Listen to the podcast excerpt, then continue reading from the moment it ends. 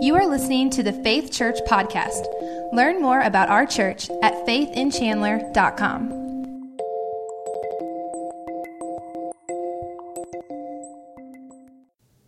Well, the new year often comes with a time of reflection and looking forward to a fresh 365 days in which we hope to improve uh, the way we live our lives.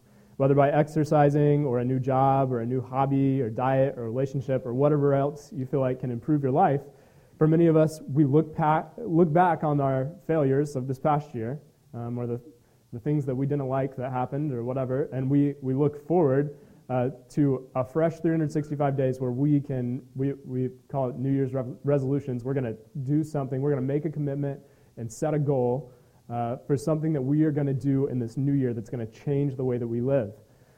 Um, maybe you look back and see um, in this past year um, illness or death. Maybe you see uh, you're going through your taxes right now and you're wondering where did the money go.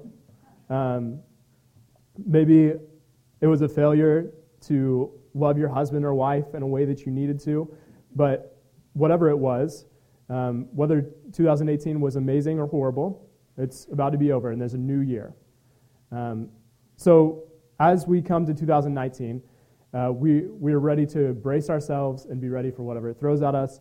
Uh, this is a time whenever we make resolutions. Um, and this also begs the question did I make a commitment last year? did I make a New Year's resolution last year? And if so, what were they? Now, if you're like me and you had to ask those questions, as if you had to do that right now, then you know that you probably didn't keep those resolutions, right? um, we probably didn't meet our goals.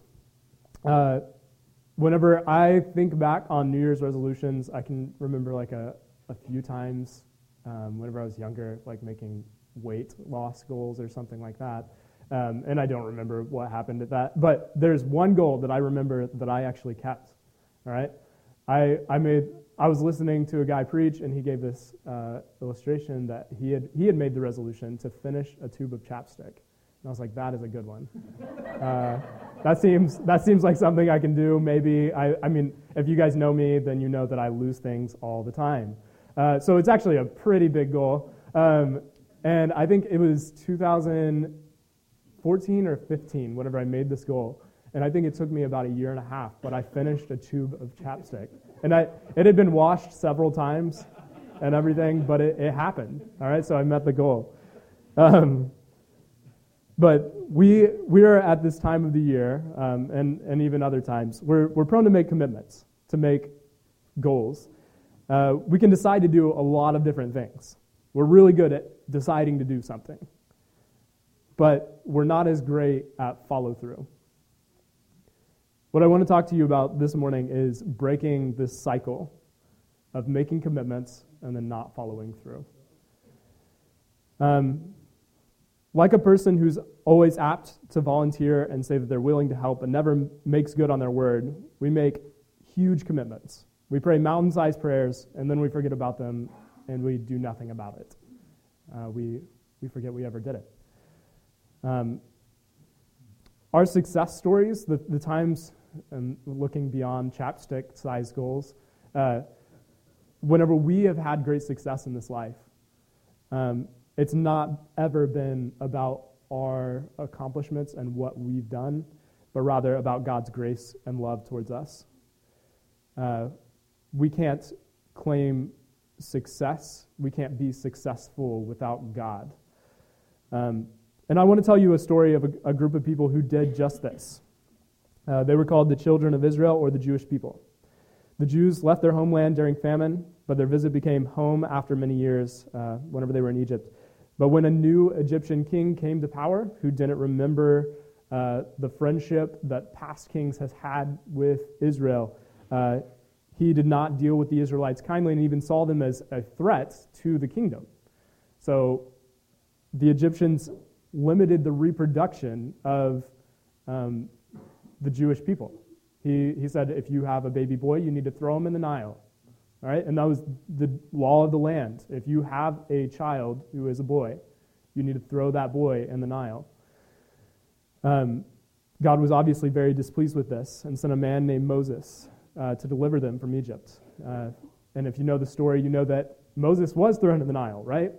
But in a basket that was made to be to where it would float, and he finds his way um, to an Egyptian, the Egyptian king's daughter, who then raises him, and God raises up Moses to be the person who is going to save his people from Egypt.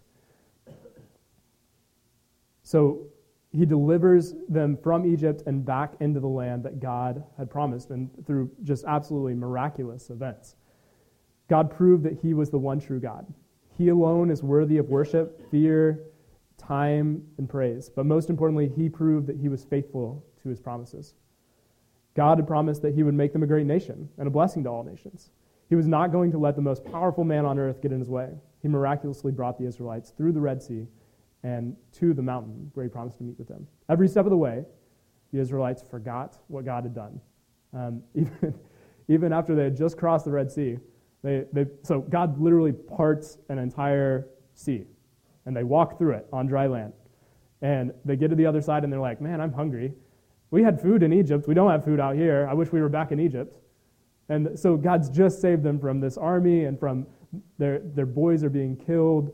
Uh, they're, they're having to make bricks without straw. There are all these horrible things happening, and they, they soon forget that it's God who delivered them from this situation. And God provides for them. He provides uh, what the, the Bible calls manna, and it's like this bread that just kind of shows up every morning. And they go out and they, they pick up bread, and it's enough for the day. Um, and it, they sustain, they're sustained by this water that God brings in the desert and by bread that God just makes magically appear. And God is providing for them. And then they, they continue to forget, and they continue to forget.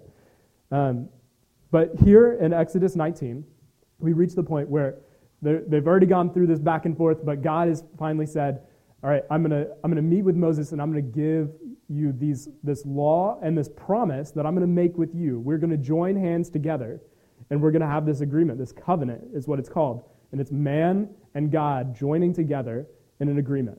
All right? And this is, this is what is said. All right, so look at Exodus 19, 1 through 9. In the third month, when the children of Israel were gone forth out of the land of Egypt, the same day uh, came they into the wilderness of Sinai. For they were departed from Rephidim, and they and were come to the desert of Sinai, and had pitched in the wilderness, and there Israel camped about the mount. And Moses went up unto God, and the Lord called unto him out of the mountain, saying, Thou shalt, uh, thus shalt thou say to the house of Jacob and to the children of Israel. Ye have seen what I did to the Egyptians, and how I bare you on eagle's wings, and brought you unto myself. Now, therefore, if ye will obey my voice, indeed, and keep my covenant, then ye shall be a peculiar treasure unto me above all people, for the earth is mine. And ye shall be unto me a kingdom of priests, and a holy nation. These are the words which thou shalt speak to the children of Israel. And Moses came and called the elders of the people, and laid before their faces all these words that the Lord had commanded him. And all the people answered together and said, All that the Lord hath spoken, we will do. And Moses returned the words of the people unto the Lord. And the Lord said to Moses, Lo, I come unto thee in a thick cloud, and the people may hear what I, when I speak to thee, and believe thee forever. And Moses told the words of the people unto the Lord. All right, so here's, we're going to say that over here is this mountain. Moses goes to the mountain all right, he receives these famous tablets that we even have on our uh, Supreme, the Supreme Court courthouse, right, in, in D.C., and it, it kind of covers, it's on a lot of different images. The, the Ten Commandments and several other commandments are given to Moses. Moses gets these from God. He, he gets uh, what those commandments are going to be. He takes them to the people of Israel, um, and he, he takes them to the leaders and to the people as a whole, and they say, yeah, we're going to do all these things. That sounds great. All right? And Moses is like, awesome. That's what we wanted. So he goes back to God and he tells God. And God says, that's awesome. I'm going to meet with you here. And it's going to be like a thundercloud over top of this mountain. And whenever you come up, and it's so that all the people know that I'm meeting with you and I'm giving you these words. All right? So they're going to, they, they know because of all the things that I've done, but they also know because they can see that I'm present here on this mountain. I'm meeting with you. All right? So this is this is the state of things. And what do they say? They say, "Yeah, let's do it. Like this is this is perfect." Um, have you ever been in way over your head in something you committed to do? Think back. Yeah, I, I've been there. All right. Um, so have I. The, the story that I think of whenever I think of someone in way over their head, and actually I just think of this story all the time, and I think I've mentioned it maybe every time that I preached here, is The Lord of the Rings. Okay? uh,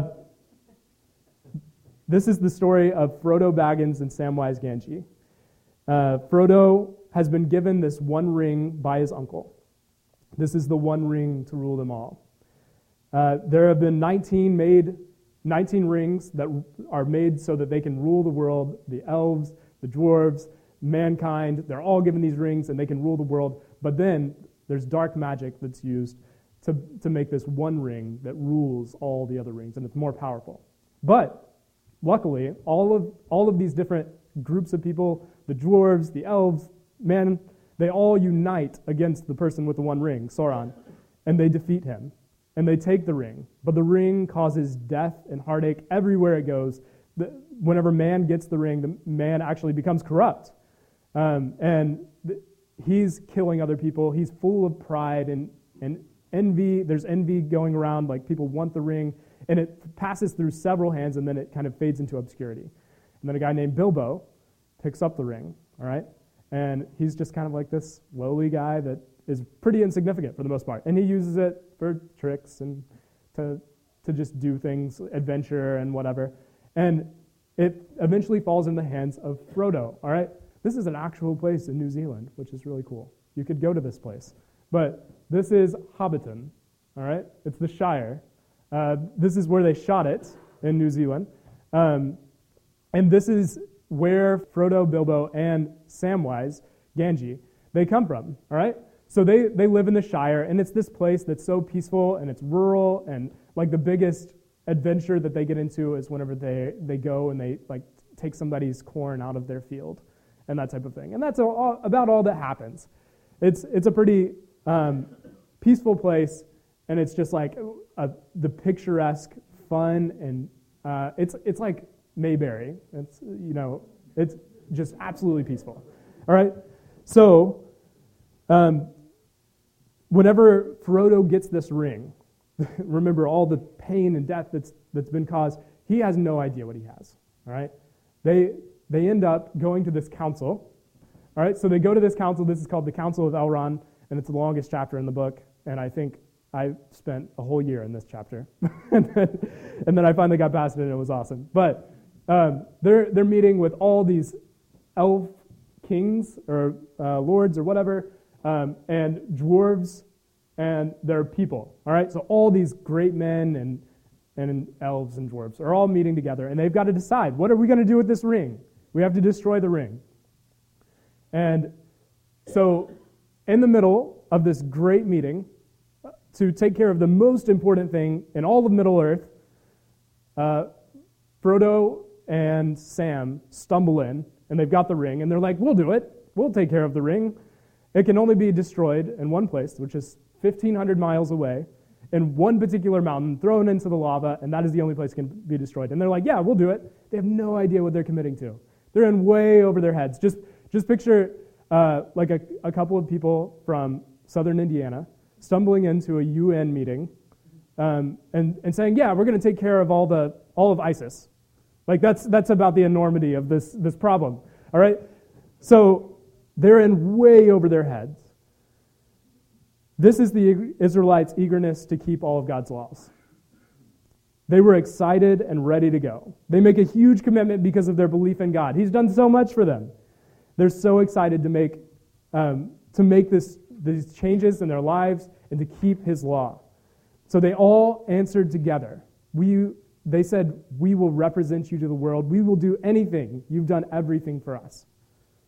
All right, now I want you to turn in your Bibles to Exodus 32. Exodus 32.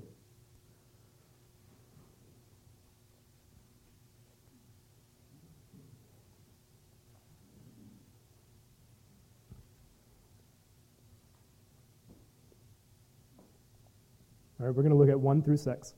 And when the people saw that Moses delayed to come down out of the mount, the people gathered themselves together unto Aaron and said unto him, Up, make us gods, which shall go before us. For as for this Moses, the man who brought us about out of the land of Egypt, we know not what has become of him. And Aaron said to them, Break off the golden earrings, which are in the ears of your wives, of your sons, and of your daughters, and bring them unto me. And all the people brake off their golden earrings, which were in their ears, and brought them unto Aaron. And he received them at their hand, and fashioned it with a graving tool, after he had made a, a molten calf.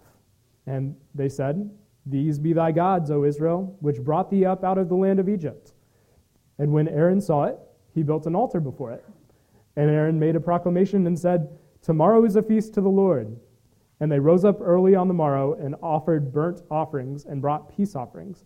And the people sat down to eat and to drink and rose up to play. All right.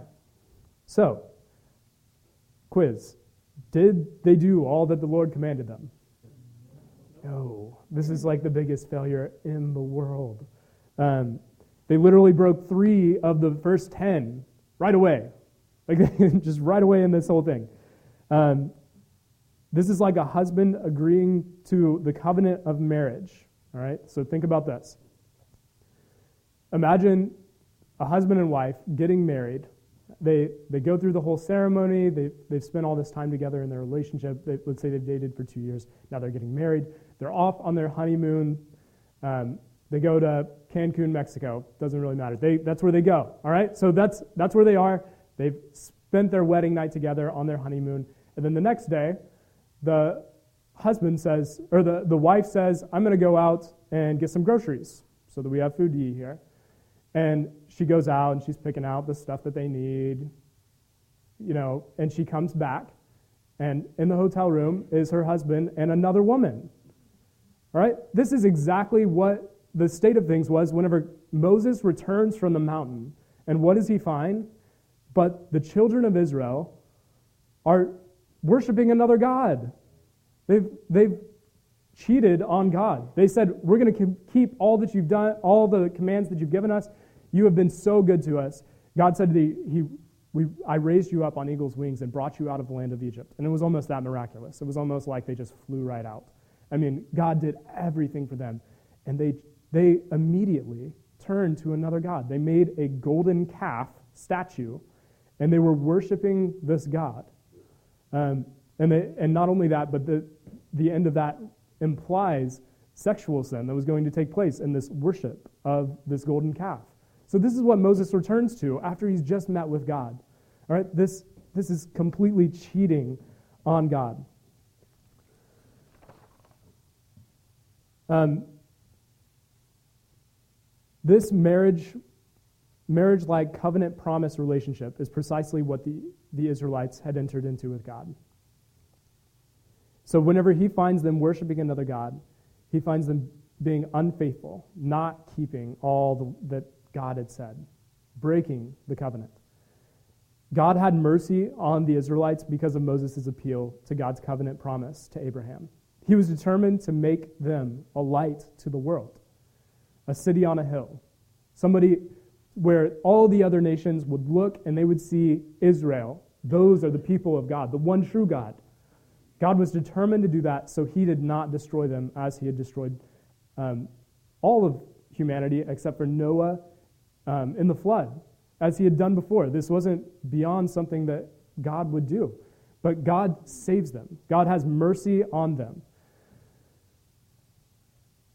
They would see and know that Israel worshiped the one true God. They were to be the light to the nation, so God held back from destroying them and starting over again. Now, this cycle continues throughout the Bible. The people of God commit to serve God and to be the outlet of his promises, but then they cheat on God. They break the covenant and they worship other gods. They're extremely unfaithful. They fail over and over again to keep their side of the bargain. God, knowing this would happen, has a bigger plan in store. People were too fickle, too affected by sin to hold up their side of the bargain. So God sent his unique and perfect Son to do what the Israelites were never able to do. So if you could turn to one last passage, this is Romans 8. Romans 8.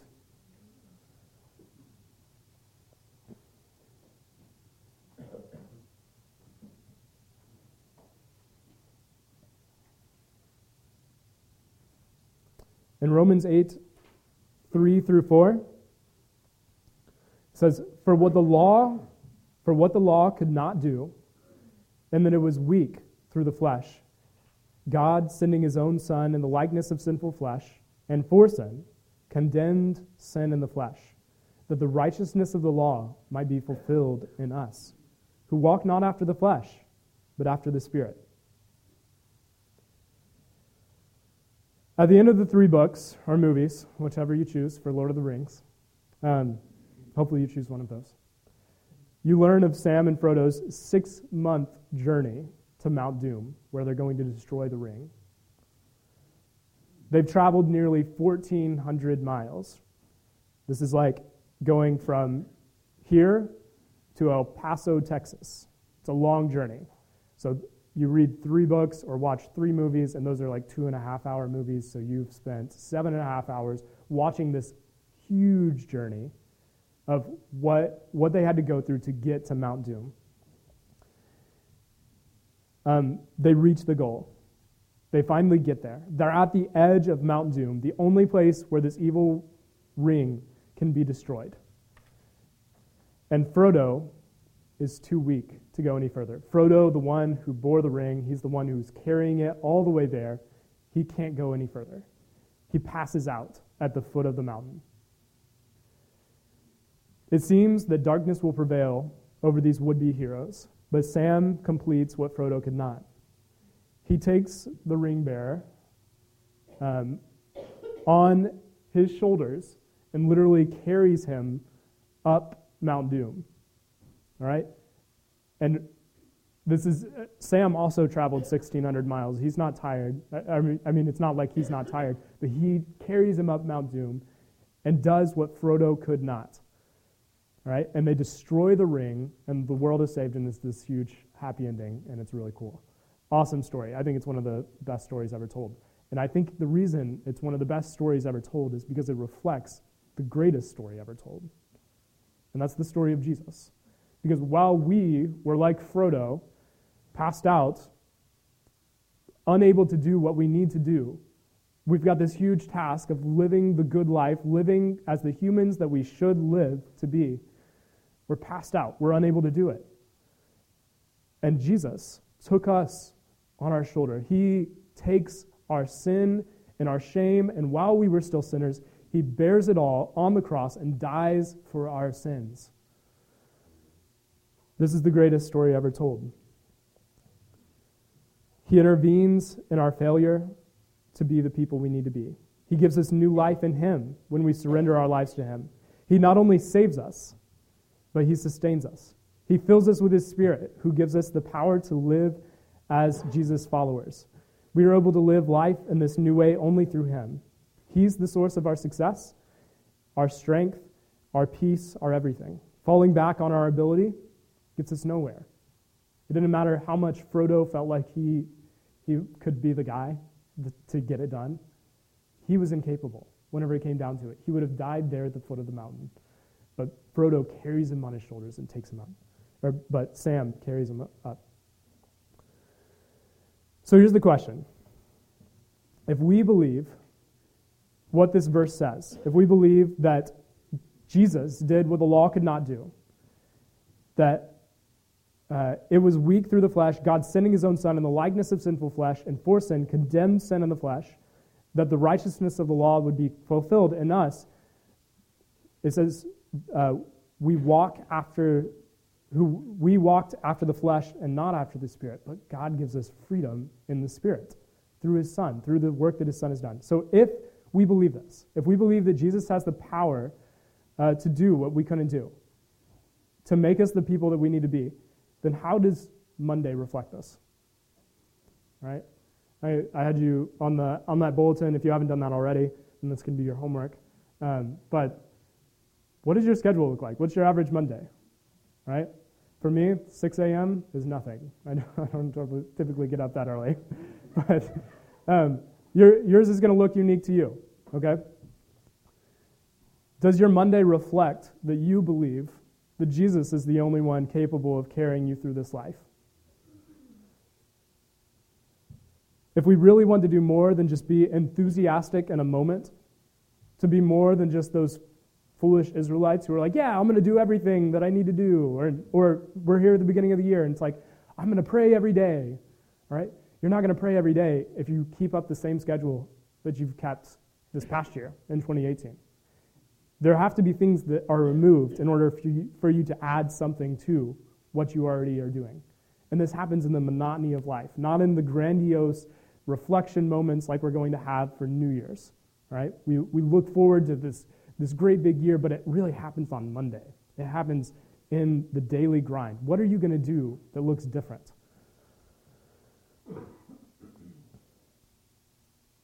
We have to actually surrender our lives to Jesus.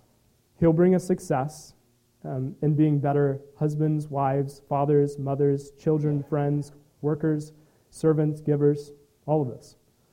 It's only in faith in Jesus that we can have success and that we, we can live that good life and that we have true life. In Him, we become more than our failures and mistakes. We become His. Everything we do, we do out of faith in Him. So, what does your average day reflect about your faith in Jesus? Do you truly trust Him with your life? What, or does it look like life is pretty much just centered on you and that you're the one who's capable of doing it all?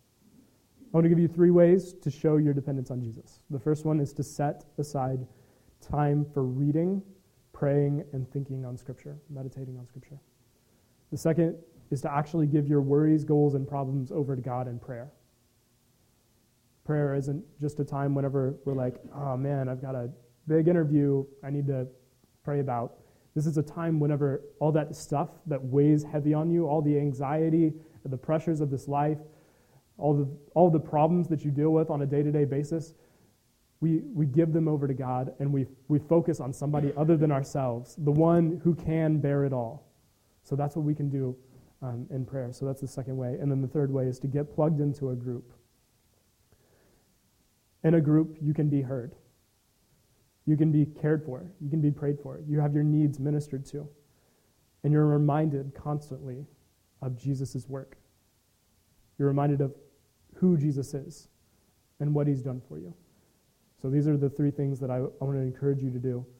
But let's pray and let's consider what are we holding back? What are we trust where in our lives are we trusting in our own ability? Where are we truly giving up everything to follow Jesus? Because he's the only one who can bear it. God, thank you for sending your son. Lord, we, we just celebrated a season where we spent a great deal of time thinking about what you've done and sending your son uh, to this earth. But God, we know that the culmination of that story is in the cross and in the resurrection. And God, we, we know that you bore our sins, you carried our shame.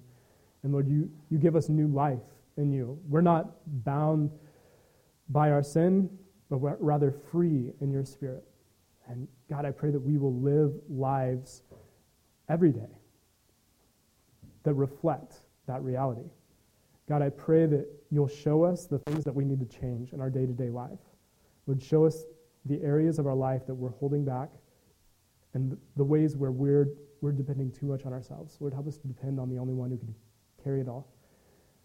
Um, Lord, we, we thank you for what you've done, and we praise you, and we give our lives over to you this morning. In your name we pray. Amen.